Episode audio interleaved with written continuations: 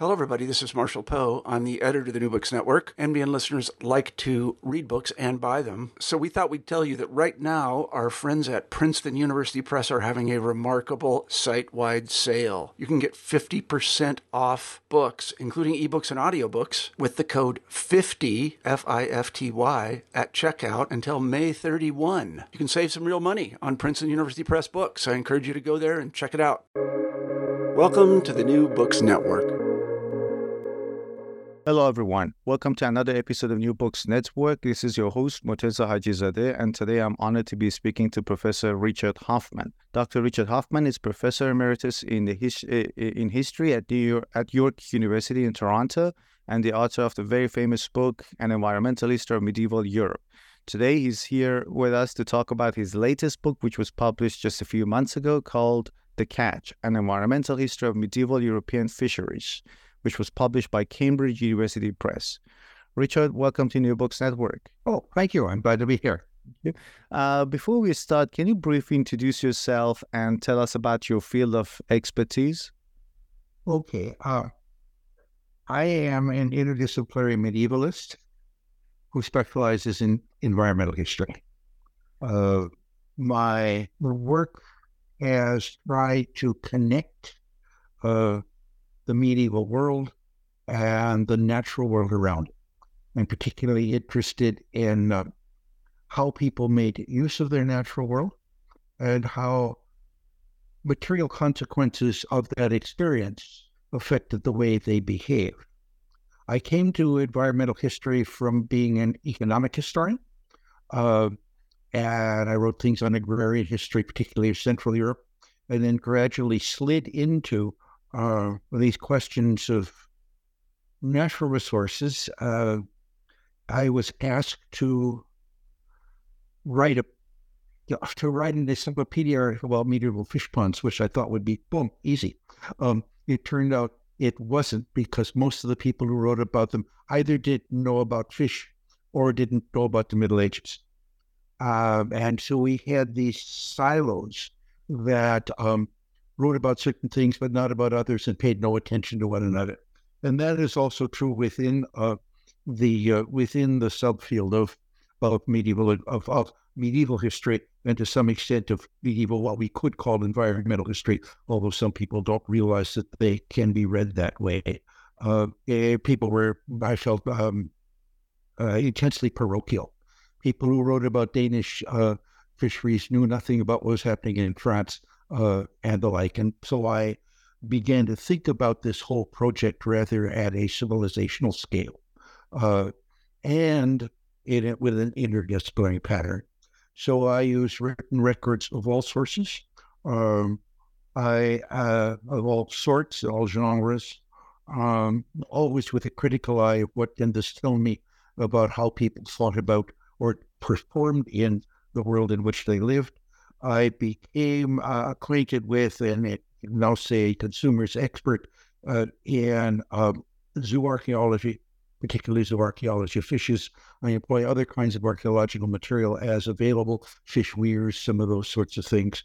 And I have a background um, largely out of personal interest in my, my childhood upbringing uh, that enables me to work in ecology and with fisheries biology.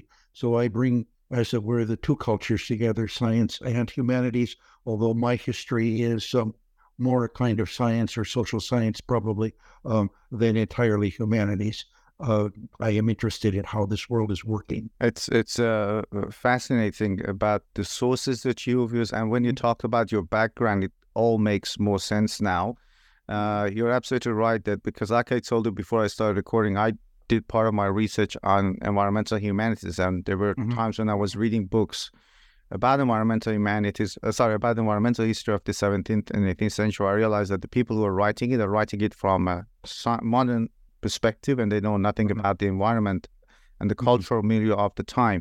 So yes, I also felt that there was a gap. So it's great that a historian who also has a background in, in, in, in economics and also ecology has approached this topic. And I uh, when, when when when I read the book, and I'm sure when our listeners pick up the book to read it, hopefully, they'll just realize the depth of information and expertise that has gone into this book. Um, Uh, let's let's talk about the commercial. Uh, f- first thing, I must say that when I read the book, I was absolutely amazed, because you know that there are a lot of myths about the Middle Ages, how it was mm-hmm. the Dark Ages and absolutely. all those fictions. Mm-hmm. But when you read this, it just amazes you, the the level of expertise and knowledge and the sophistication of, of, of all the work that has gone into developing these fisheries, and also the commercial scale of it as well. So can you tell us about commercial fishing um, for for Atlantic cod that you talk about in the book at the beginning, how it was developed and where, which areas uh, it was developed in? All right. First of all, we need to know something about codfish. Yeah. Uh, they are bottom-dwelling predators. Um, they eat all kinds of little fishes. They uh, surround the North Atlantic on, on both sides, um, down as far as some pieces of the Bay of Biscay on the European side. And let me point out that the book, and practically all of my own work, uh, is about medieval Western Christendom.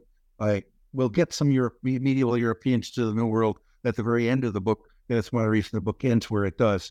Uh, for most of, well, let's say for, for classical antiquity, there's really not much evidence of anybody in the literate world uh, consuming these particular animals, codfish.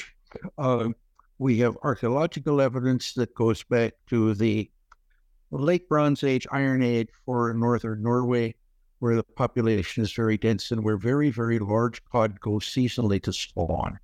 Uh, the Norwegian surpluses were probably moving uh, well, by that. Secondly, um, I'll come back to the Norwegian surpluses. Cod retain their oils for energy in their viscera, namely the liver. For people of a certain age, remember being compelled to eat, consume cod liver oil. Uh, not, the oil is not in their flesh. So their flesh is dry. It can be dried and preserved. If it were oily, and we're going to talk later about herring, which are extremely oily, the flesh will, without preservation, begin to decompose in a couple of hours. Cod won't. So cod can be dried, and in the far north, they can be effectively freeze-dried with the split uh, flesh put out under some degree of cover in the cold Arctic spring, and they freeze and thaw and freeze and thaw until they become what one fifteenth century Italian described as hard as boards. And those can then be wrapped up, and as long as they're kept dry, they will keep for years, and they can be easily transported. So surpluses of cod produced in northern Norway were moving southwards as payments to local warlords and princes, probably probably by sometime in the course of the early Middle Ages. They are certainly moving to the south of Norway, Bergen, which is the center of Norway, and also be the center of the cod trade for the whole Middle Ages, and then further south by the year one thousand, by which time at least some bits of this are also reaching uh, British Isles and northern Germany. Uh, there are codfish along the British coast. There are codfish along the North Sea coast of, of Germany and the Netherlands. Um, they don't run anywhere near as big. They run only, let's say, four or five kilos at the most. They were being a little exploited. Uh, and when they will be exploited, that will be a sort of slightly different market than is the case were these large northern cods. After one thousand, first Norwegian merchants, then English and German merchants begin bringing these dried cods into uh, the northern parts of continental Europe uh, and are finding a market for it. That market seems to encourage the development of local artisanal commercial production of the same kind of fish. So we do have this mix of the big northern cods, and some of these things are well over a meter long, uh, and the local cods, which probably would finish out at least sixty or seventy uh, centimeters. Uh, and both of those will play a role in the market.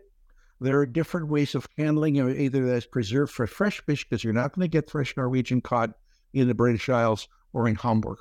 Uh, if you can get the fresh fish, you can get the preserved fish. In the north, you don't need to use salt, which is the most expensive but key element to most fish preservation. Um, further south, you can. So there will be a tension, even as the Norwegian trade to the south peaks in the fourteenth and fifteenth centuries, um, between salt-preserved fish and these dried fish.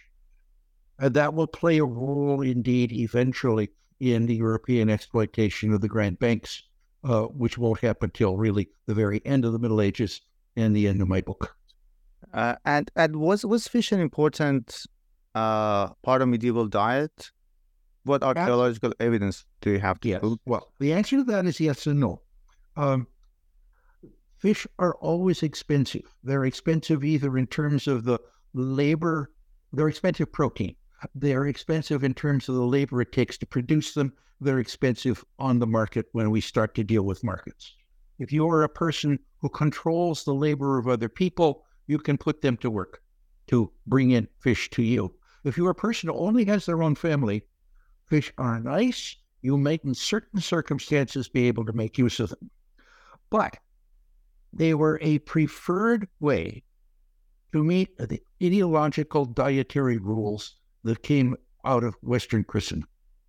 Rules that said at certain seasons of the year, partly Advent, mainly Lent, um, and certain days of the week, eventually Friday, sometimes in, other, in certain places, either way, also Wednesday or or or, or, or Saturday, um, fish were the thing that you could use when you couldn't have flesh. And uh, cookbooks and diets and stuff tell you about that. The availability of fish varies with locality, and it you can't get the same fish um, in the Western Mediterranean or on the Danube than you can get in the North Sea, and vice versa. And it varies with season, because unless you're really going to push a whole lot of expense into capturing fish, you catch fishes when and where they are concentrated, oftentimes to spawn, sometimes to feed on smaller things. And then there is there, there can be a vast surplus. At least there is a potential surplus, and it can go to further distances or people further down the, the train. Uh, the written record shows us consuming fish, well, shows medieval people consuming fish um, throughout the Middle Ages. The archaeological re- uh, examination of remains of, from kitchen waste show, and this is primarily going to be, especially in the early period, for relatively elite sites, show the presence of, of fish remains, of favored fishes and of less favored fishes at times.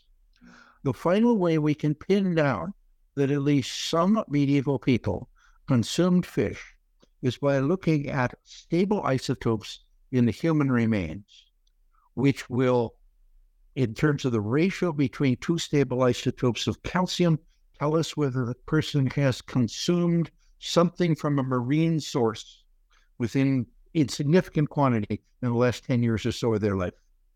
Looking at the relationship between fifteen nitrogen and fourteen nitrogen will tell us if the human being had consumed in that same period things from well up a trophic pyramid. Terrestrial trophic pyramids tend to be quite flat. People eat grain. Well, humans eat grain, or they eat things that eat grain. We don't consume lions and tigers. Uh, mar- a marine fish, sorry, aquatic aquatic ecologies have very long food chains. You'll have little plants, algae. Slightly bigger animals eat the algae. Slightly bigger animals eat the zooplankton, and it works on up. But humans tend to eat fairly large carnivorous fishes. At each movement up that chain shifts the ratio of nitrogen, of, of the heavy nitrogen, in what you consume. So a person or an organism that's high up on a food chain uh, has a higher proportion of the heavy nitrogen than would be treated a person who was eating off wheat and barley, or indeed um, a fish that was eating algae. So we can say that with well-recovered and carefully studied human remains, we can say certain people in certain areas were consuming fish, and they were, in some areas they were certainly consuming them from marine sources, and in other areas what looks like is they're consuming freshwater fish because they're getting very high nitrogen. So they're eating on the high end of the food chain, but um, there's not much sign that that's coming from, from marine sources. So notice that I have now trooped out a whole bunch of ecology. Yes, yeah, that's what I was about and, to say. And what, I, what, I, what I'm saying is you cannot understand this stuff. If you say, oh, I don't want to know anything about science, mm-hmm. you can't understand why it matters whether somebody ate fish or not if you say, well, I just I don't want to worry about who these people are. So we've got to we've got to work back and forth. Uh, so we have an abbess in Flanders in the sixth century who shows who is following careful religious rules, which is much more important for these ascetics, especially in the early Middle Ages. Um, and she is clearly eating a lot of things that are high on the trophic scale. Uh, she's eating fish, but there's no sign of her consuming marine fish. If we turn to a bunch of Norsemen who showed up in Anglo-Saxon England, I think it's right around the year one thousand, uh, plundering, and uh, got caught by the Saxon army and destroyed, a whole pile of bodies. Those guys had come from Norway. They had eaten very significant quantities of fish, and those fish had come from the sea. So some people eat fish from freshwater, some people eat fish from the sea. And initially, that can probably tell you where these people are as well. We know where they are, but it'll correlate with it.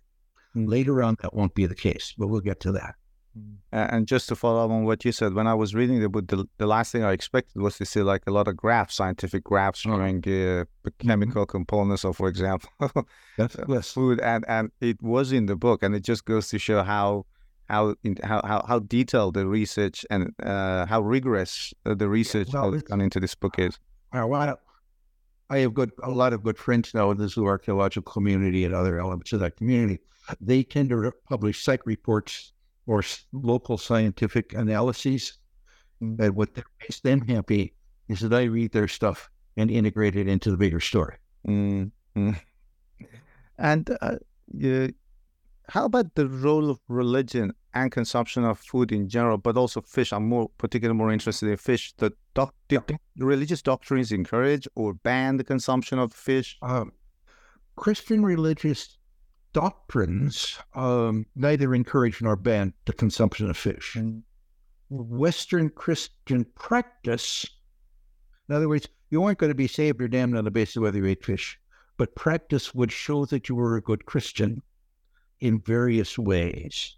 So in practice, um, you demonstrate your orthodox or your your Catholicity of of um, practice by not eating fleshy foods, not eating flesh on Fridays, or during Lent, which is about which is forty days in late winter and spring, uh, and you can substitute for that flesh. You can substitute fish.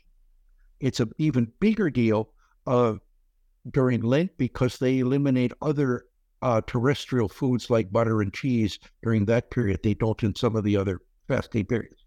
Now, if you don't have any fish, if you are a poor lady who lives, an old lady who lives off gruel, he does, she doesn't get any more fish on Friday than she had bacon or steak on Tuesday, because she can't afford any of that. And one of the things that the wealthy and powerful do, they have people give little fish, preserved fish, to the poor as a sign of their piety. And they show off that they are consuming fish because that shows what good Christians they are. And they also buy cheap fish, or we're talking now about a royal household or something, will acquire cheap little fish to give to the servants, because you can't be the guy who's sitting there very piously eating your salmon and expect your surgeons, your your servants, not to get anything. So they get herring or some other little fishes from fresh water, depending, or sardines if you're from the Mediterranean. Depends where you are. Um, and um, there is so there's a greater effect of the religious op- restrictions on the cons- consumption of meat and permission of fish as a substitute. There is greater effect on self, some people than on others. And and uh, how, how about let's talk about the supply of fish and consumption. Mm-hmm. We, before, up until one thousand, uh, after about one thousand C E, how, where did Europeans get their supply their fish for the consumption?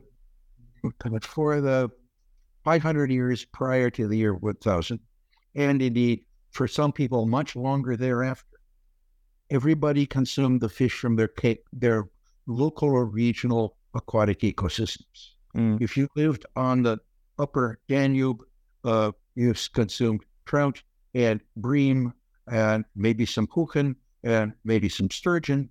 If you lived on the in on the coast in Norway, you consumed some herring, some cod, various flat fishes. If you lived on the coast in Flanders, uh, you consumed a lot of flatfish and a lot of a cod relative uh, called whiting or haddock, uh, which are neither as big nor as prized as cod, but they were more very numerous on that portion of the uh, of the Atlantic uh, coastal shelf. Uh, if you were in uh, southern France, you consumed consumed Mediterranean fishes. So until we get into the high and later Middle Ages, virtually everybody consumed fish from their own waters or waters nearby, waters within a couple days' transport. Why? Because fish spoil very fast, and you can't move them fast under medieval conditions, so you're not going to get fish from very far away because they will be inedible, unless they have been heavily salted or something like that. And that, that now requires a kind of infrastructure that only gradually develops. And was it more common among aristocrats or people who have a social higher status or rank to, to consume fish? Yeah. Um, if you're an important person and have access to resources, be it the labor of others or because, or because you've been used money or wealth or other things to get the... Um, You eat higher up, you eat, you like to eat meat, and you like to, when you can't eat meat, eat fish, and you can get the fish, um, so you will consume them. You will also prefer to consume certain fishes that have a kind of display quality. Pike, salmon, sturgeon are the prime examples. Uh, at some points, uh, tuna uh, will play that role, especially in the Mediterranean. Big fish. Big sample, big specimens of big fish marched in on a tray that put in front of the Lord, and all his men say, wow, look what the Duke has got to eat, right? Um, so they will, their, their, their remains will show more fish consumption. Uh, if they are religious elites, they tend to show more fish consumption, particularly for the earlier period, uh, more fish consumption than if they're secular elites. The lower you go down in the stra- in a, a social structure, the less fish people consume, unless they live right in the water and they're living off of local product. Or later, as certain large-scale commercial fisheries develop and distribute this stuff, people who can afford to get a little fish uh, and eat that when they can have fish rather than meat. See? So it works across the social scale. And that social scale varies when we're in a world with relatively few, few urban elites, and later on in the Middle Ages, when we have significantly wealthy urban elites uh, who will also uh, deal in uh, high-quality fish. Certain certain varieties are prized, certain, and they that's shown on the market. Their prices are higher. Uh, certain varieties are looked down upon. They have much lower price. And there it's going to get sold to poor people, to poorish people, people who are wealthy enough to buy some fish, but not so wealthy to buy the good fish, the best fish.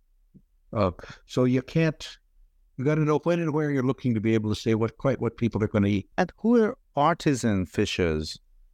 Okay, artisan, this practice. I, I use the term subsistence fishing, artisan fishing, and then commercialized fishing, which is a subtype of artisan. Uh, subsistence fishers are fishing for the household that's going to consume the fish. It might be their own. They go out to the local creek when nobody's looking, if or they have a right and they catch some fish and the household consumes it.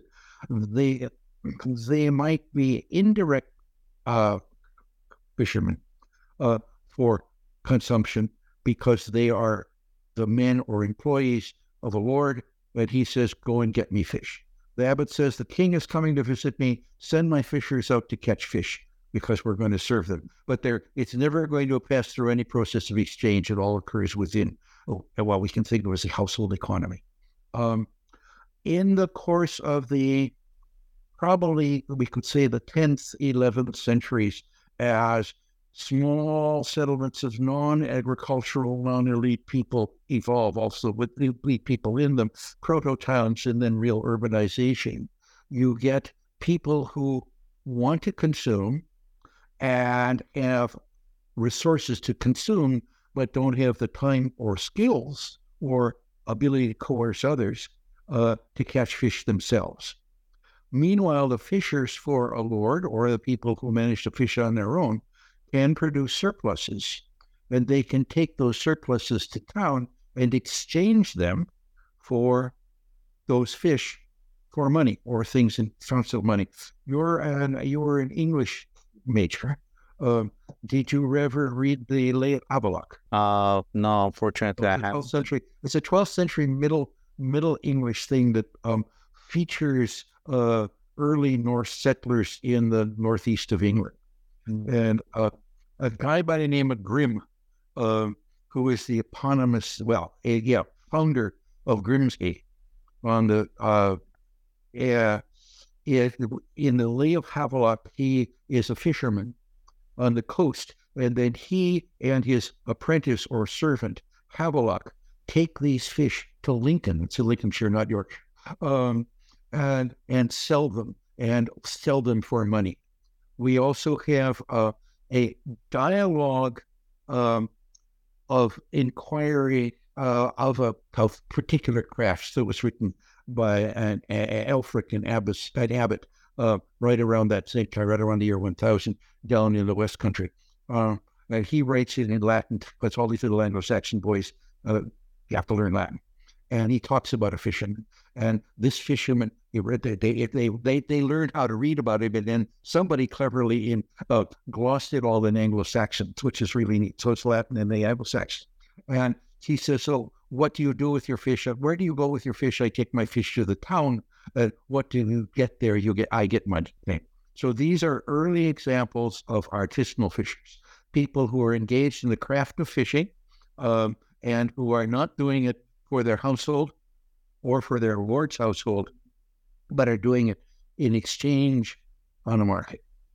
And most of these people are operating, and many of them will continue to operate for another half millennium in this local situation. They're catching local fishes and selling them nearby. And so that some of, sometimes they're part-timers. We can catch the transition uh, as some people who've been for centuries working as obligatory fishers for a lord get permission to sell what the lord doesn't want in the local market. And they pay relations to be able to do that. And they are transitioning from being subsistence fishers to being commercial but small scale. So artisanal fishers are relatively small scale, people with maybe just a net, maybe the net and their son, um, and the wife prepares the stuff and markets. Maybe a boat, and they hire a couple of people to work with them for a share of the cash, but they're selling that stuff locally. And that will almost all be handled with either fresh fish or with very short-term preservation, throwing a bit of salt on them, um, or pickling or whatever, which can be done, and it's good enough. Some fishes will be good to eat for a couple of weeks after they've been soaked in salt brine or something of that sort. So those are the commercial fishers. And those are the ones who make up the Fishermen's Guild very quick, very soon by the late, by the twelfth century, thirteenth century, in Milan, in London, in uh, the coastal towns of Flanders, uh, in Strasbourg, and all up and down the Rhine, uh, and the towns on the, in the in in the Danube system. They pop up uh, more or less as soon as towns get big enough to support a few of these fellas uh, and their families. And it, you get a, some standard social uh, uh, social patterns. The men fish all night, come home with the fish bum, uh, go to sleep, and the wife puts the things in a basket on her head and goes off to town to sell it. And I'm also curious to know the role of um, local authorities or municipal authorities in regulating these markets. Well, okay. Islands developed with places where trade takes place, and people figure out that traders can do good things, but they can also try to put one over on other people. Uh, that's true for grain traders. I'll sell you a sack of grain, like with a rock in it, uh, underneath the grain. Uh, so very early on, key subsistence needs are controlled by local markets, either by the lord who is still in charge of the town or by some commission or committee or municipality that is more or less self-governing. And so they, they, we tend to hear about control over grain trades earliest because that's key to subsistence for everyone. Uh, meat trades have all sorts of problems with regard to uh, freshness and other sorts of things. So they get, they get controlled further, uh, a little bit later probably. And some butchers, because they can't sell meat during Lent, some butchers are become fishmongers in Lent. In big towns, fishmongers are a separate craft, and they have the butchers get shut down for a month. Uh, the fishmongers are working the whole time, and they too. Um, I bought some fish a couple of days ago, but they still don't smell too bad. I'll put about. The town has regulations in this. Very characteristically, you bring in the fish, they have to be sold on the open market. You can't sell them at your house or anything else. You have to sell them on the open market. They have to be displayed in public. Um, And you get one day. In cool seasons, you might get two days. Then they come along at the end of that day, the the local cops basically come and cut the tail off the fish. You can sell those fish tomorrow, but that's the sign that this is not a fresh fish. This is a day old. If you try to sell fish later on, and they they mark them in various kinds of ways. One of the things that happens, some I think they're the ones in Lübeck. Um, fishmonger gets caught selling stale, rotting fish. Then they put him in a chain around his neck and they stick him in the stocks. So he's sitting there with these rotten fish. In another place in Zurich, they, they have to be the ones who now dump the whole load of rotten fish into the river to float off downstream. So there's there's there's a whole then weights and measures and all that sort of thing mean that markets are part of the way medieval municipalities took care of their people.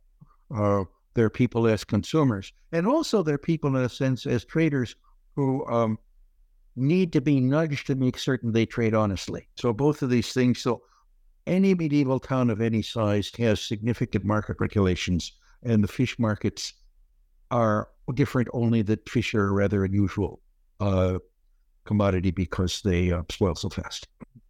What about the environmental consequences of high medieval demographic and economic growth? What was the impact, the environmental impact? Okay. Um, I'm, let, let me respond to that first by saying that I spent a lot of time on some of that in the book. And I, uh, well, I write the book to try to understand how fish, fishing and fish consumption fit into the medieval world. And in some extent, some of these things will be almost unchanged from eight hundred to sixteen hundred. Others will change very significantly. And I like to like to play that off, and then I'm interested in how that reflects back on aquatic systems. Um, and the question of the impact of high medieval growth and the development of fisheries under conditions of growth uh, is certainly a, a big one. I actually. It's one of the things that got me into what ended up being this book, uh, trying to figure that out, uh, coming from the economic history point of view and trying to get economic historians to recognize the role of things natural. Uh, high medieval growth meant rising demand for fish, especially demand via markets, which provoked intensified fishing as people saw an opportunity uh, to catch more fish. And the questions of whether or not there was sufficient impact on just of the fishery itself, or fisheries themselves, on fish populations is one whole question.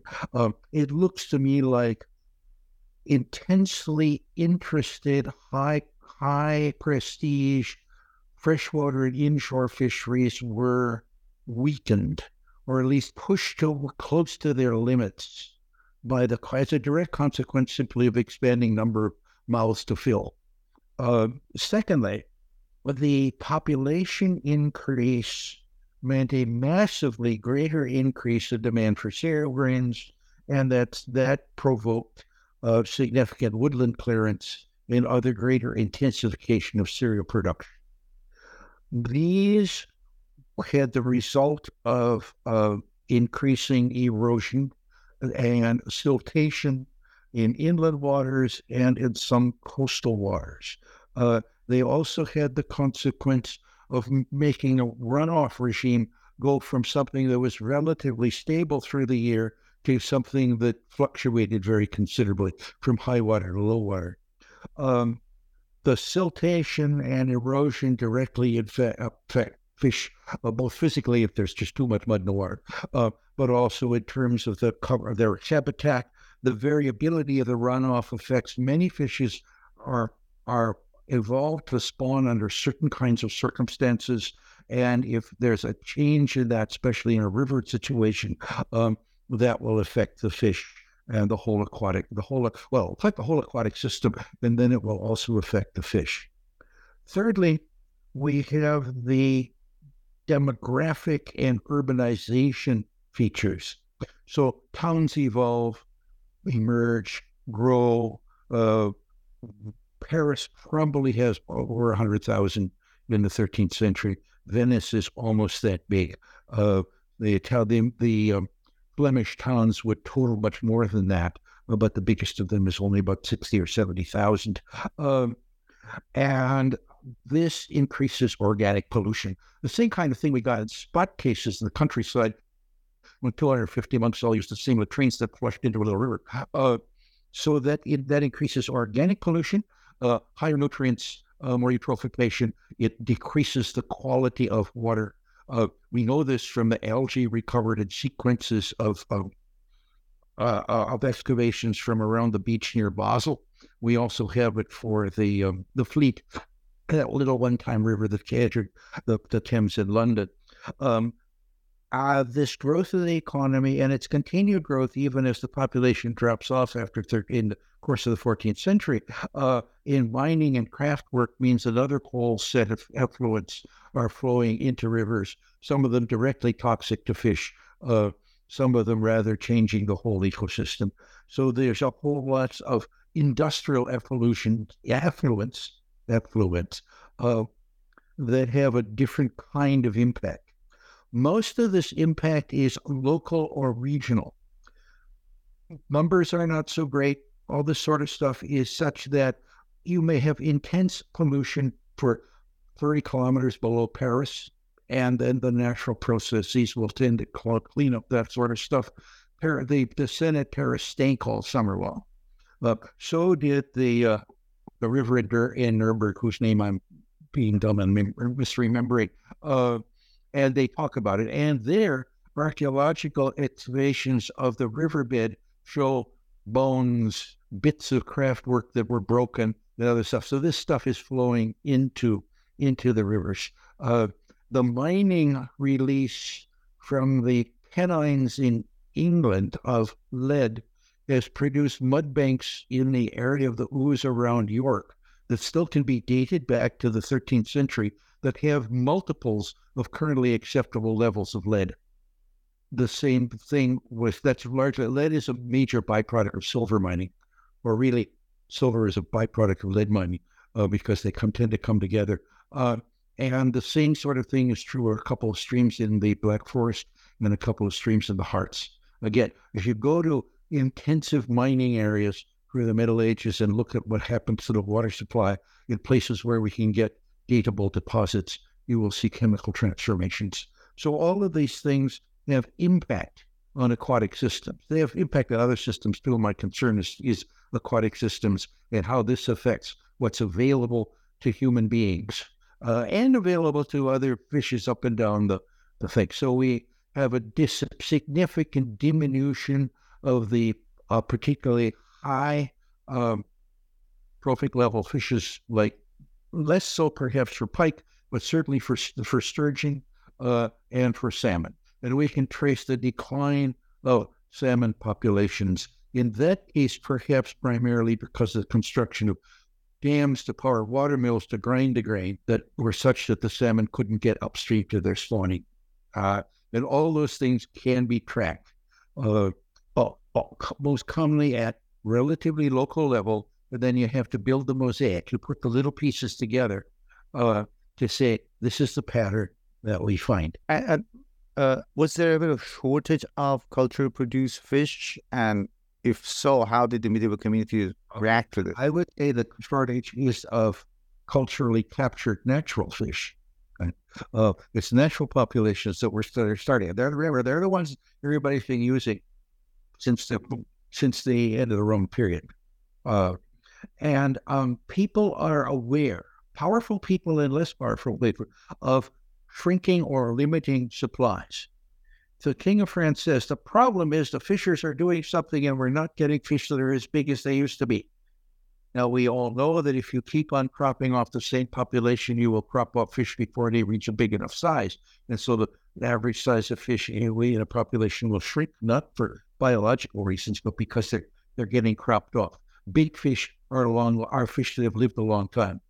If the same fish population is fished by the same technology year after year, fish that might have made it to age eight get cropped off at age five, six, or seven, and so you don't get the really big ones. And there's arduous logical evidence to show that uh, for flat fishes, two varieties of flat fishes for Flanders and uh, and Netherlands. And in that place is particularly interesting because this shrinking, the disappearance of the big flatfish um, is uh, evident late thirteenth, early fourteenth century. Then we have a human population crash, the consequence of economic crises and the Black Death. Um, And in the fifteenth century, you're back up to big flatfish. Population returns to normal and low to the previous uh, sizes uh, in that region uh, by fifteen hundred. And again, the big flatfish disappear from the market. And there's no reason to think anybody's changing the techniques that would say they were catching them one time, they were not catching the other time. It's rather that the, pop- the stock of those fish has diminished. I argue elsewhere in the book Uh, that uh, we probably have evidence for overcropping of local herring populations under conditions where climate also has some kind of an impact. And that's a fairly complicated argument. Uh, less than what I've just given you to this. So what did people do? Uh, one of the things that was very evident is that from as soon as we can start tracking some prices, fish prices are on the rise. They rise fairly slowly. They might flatten off uh, in the fourteenth century, but they'll pick up again, you know, depending on the species and the kind of how they're being marketed. But fish prices are rising. And the other thing that rises in value is the right to fish, which is sought by lords, in part because then they can charge people a license, and in part because part of being a prestigious lord is, I control all of this. So the fishing rights are connected to the value of fish, but they have other value that comes from the display value of uh, running an estate.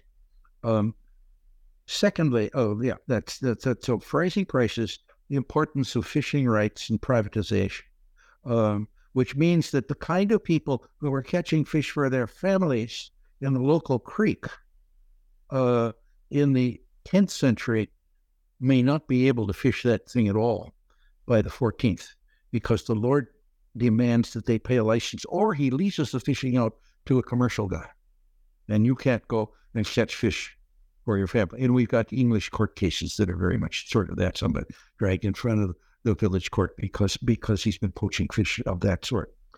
Thirdly, you get the market and fisheries regulations, uh, which regulate it regulate the the sale of fish. They try to encourage maximum supply and with the fewest numbers of middlemen, especially for these fresh things. In Spanish towns, they um, issue, well, one, two, or three-year contracts to someone to bring to supply the town with fish, and he won't have to, he, he can charge the sales tax, but he won't have to pay it to the government. So they do all sorts of things in that respect. Secondly, there's regulation on capture techniques, uh, which is to say regulations about forms of techniques that, that either catch too, too many little fish. And so that's very, very clear. We want something that will not scoop up the little fish until they grow big. And we have the Scottish law of early early thirteenth century, which says you have to lift the gates uh, from, from Saturday evening till Monday morning, so the salmon can go through to spawn. You can't just catch them all. We have wonderful quotations from the guildmaster from uh, from Constance, on the Lake of Constance, where an interstate consortium has controlled the fisheries regulations for the whole state, for the whole lake, uh, since the fourteen fifties. Um, and in the fourteen, fifteen, twenties, I think it's twenties, um, he's trying to get the people at the other end of the lake to join up. And he says, if you could catch a pailful of little perch this year, but put them back instead, next year you'll catch a whole mound of big perch. So there in regulations seek to do this. If a fish is too small, it can't be sold on the market. Uh, and um, and then we get things that are directly what we would call conservation in the North American sense. Uh, regulations or arrangements such that they're taking fish from one surplus water and putting them into another, or where they're organizing to attempt to uh, breed fish, or at least catch little fish and move them to someplace where they get to be bigger, uh, or where they want to keep maintain certain habitats. And some of that, there are law, there are petitions and laws against the use of bottom trawls in a lot of shallow saltwater um, because they tear up the flowers of the sea on which the little fish eat. We've got that. That sort of thing. So from, from French sources, from some English sources, and from some Italian sources. So people are very aware, they're aware that there is a danger of shortage, and they respond in the various kinds of ways people respond to a shortage. And because it's a natural resource, one of those is controlling the exploitation and trying to make it more productive. So that's all that. And, and you, you talk about a shift, a, let's say a shift in the relationship between medieval people towards the marine, uh, towards aquatic culture, uh, towards the end of the Middle Ages. How did this shift impact, uh, let's say, the environmental history? The shift, oh, I think of the shift as being a consequence. Um, mm-hmm. If I pick up from what I was just talking about, um, inland people can't get fresh fish. People are not entirely, can't get lots of fresh fish if they've overfished or they're hitting the limits of it. So we get the development probably first in northern France at elite estates of conscious, careful, designed, planned, managed fish culture. There's a culture that starts in that area probably on bream, or Bremus brahma, which is a cyprinid that only grows about yeah, big.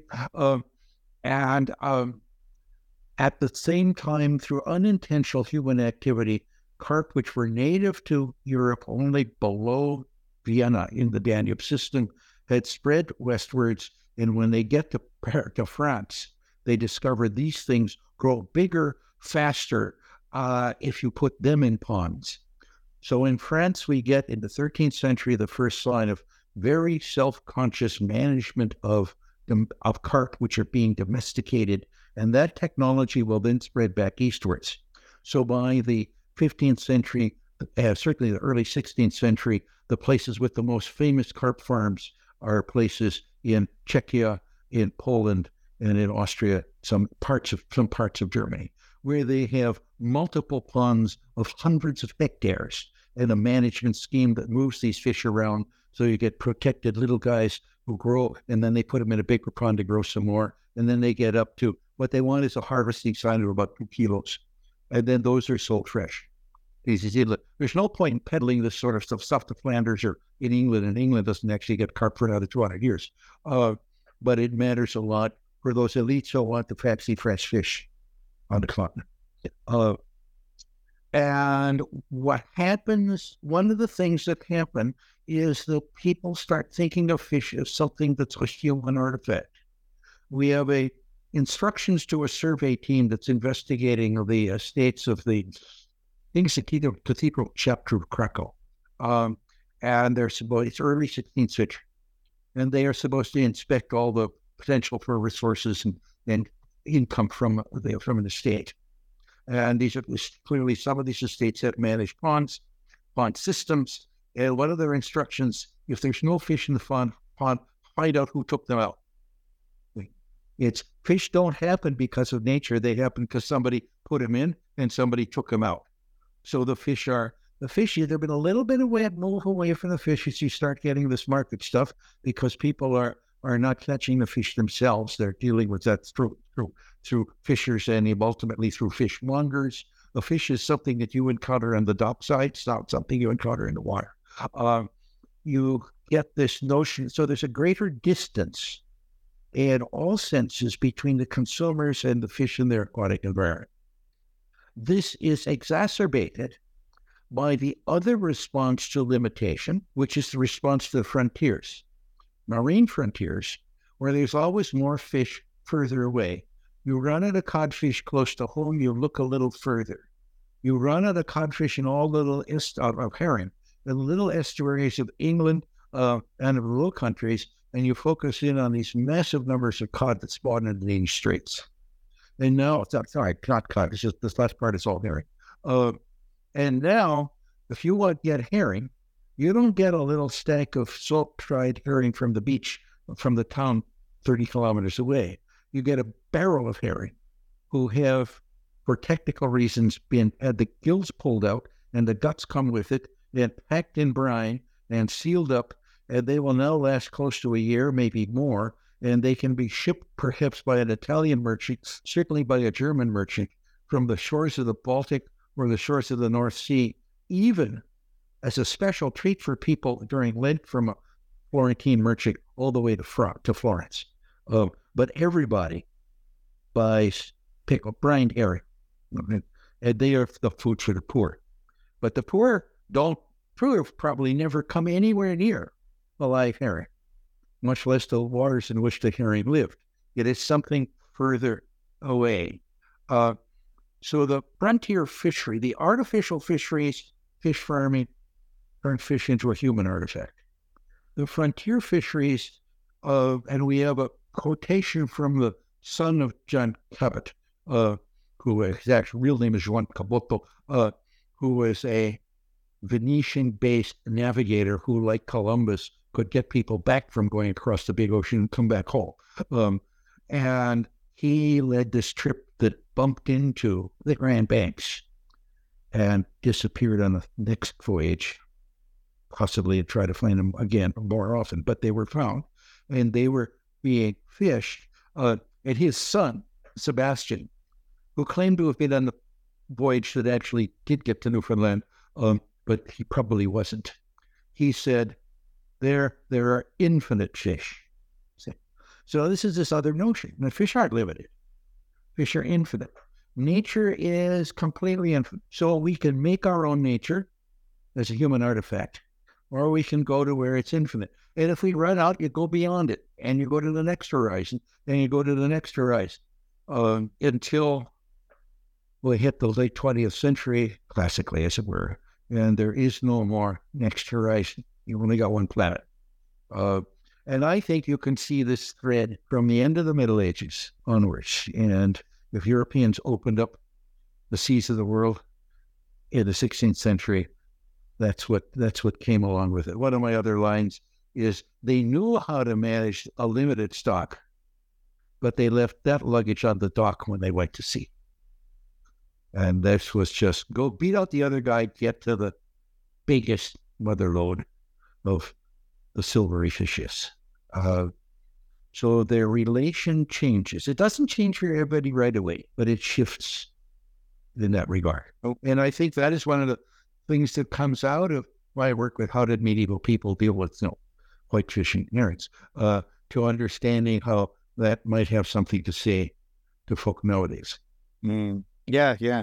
Well, and, and it's quite fun. Like I told you before we started recording, I've been reading a lot of sto- a lot of histories of mid- Middle Ages, and I, it just fascinates me how relevant they are to today's yes. issues and yes. problems. And again, reading this book, and I do like you to talk a little bit more about it, for example, how these developments of fisheries and practices, pros- oh. preservation practices and methods, innovative capturing methods yes. and everything, in a way foreshadowed maybe or pointed towards today's global fisheries crisis. Yes, exactly. Mm-hmm.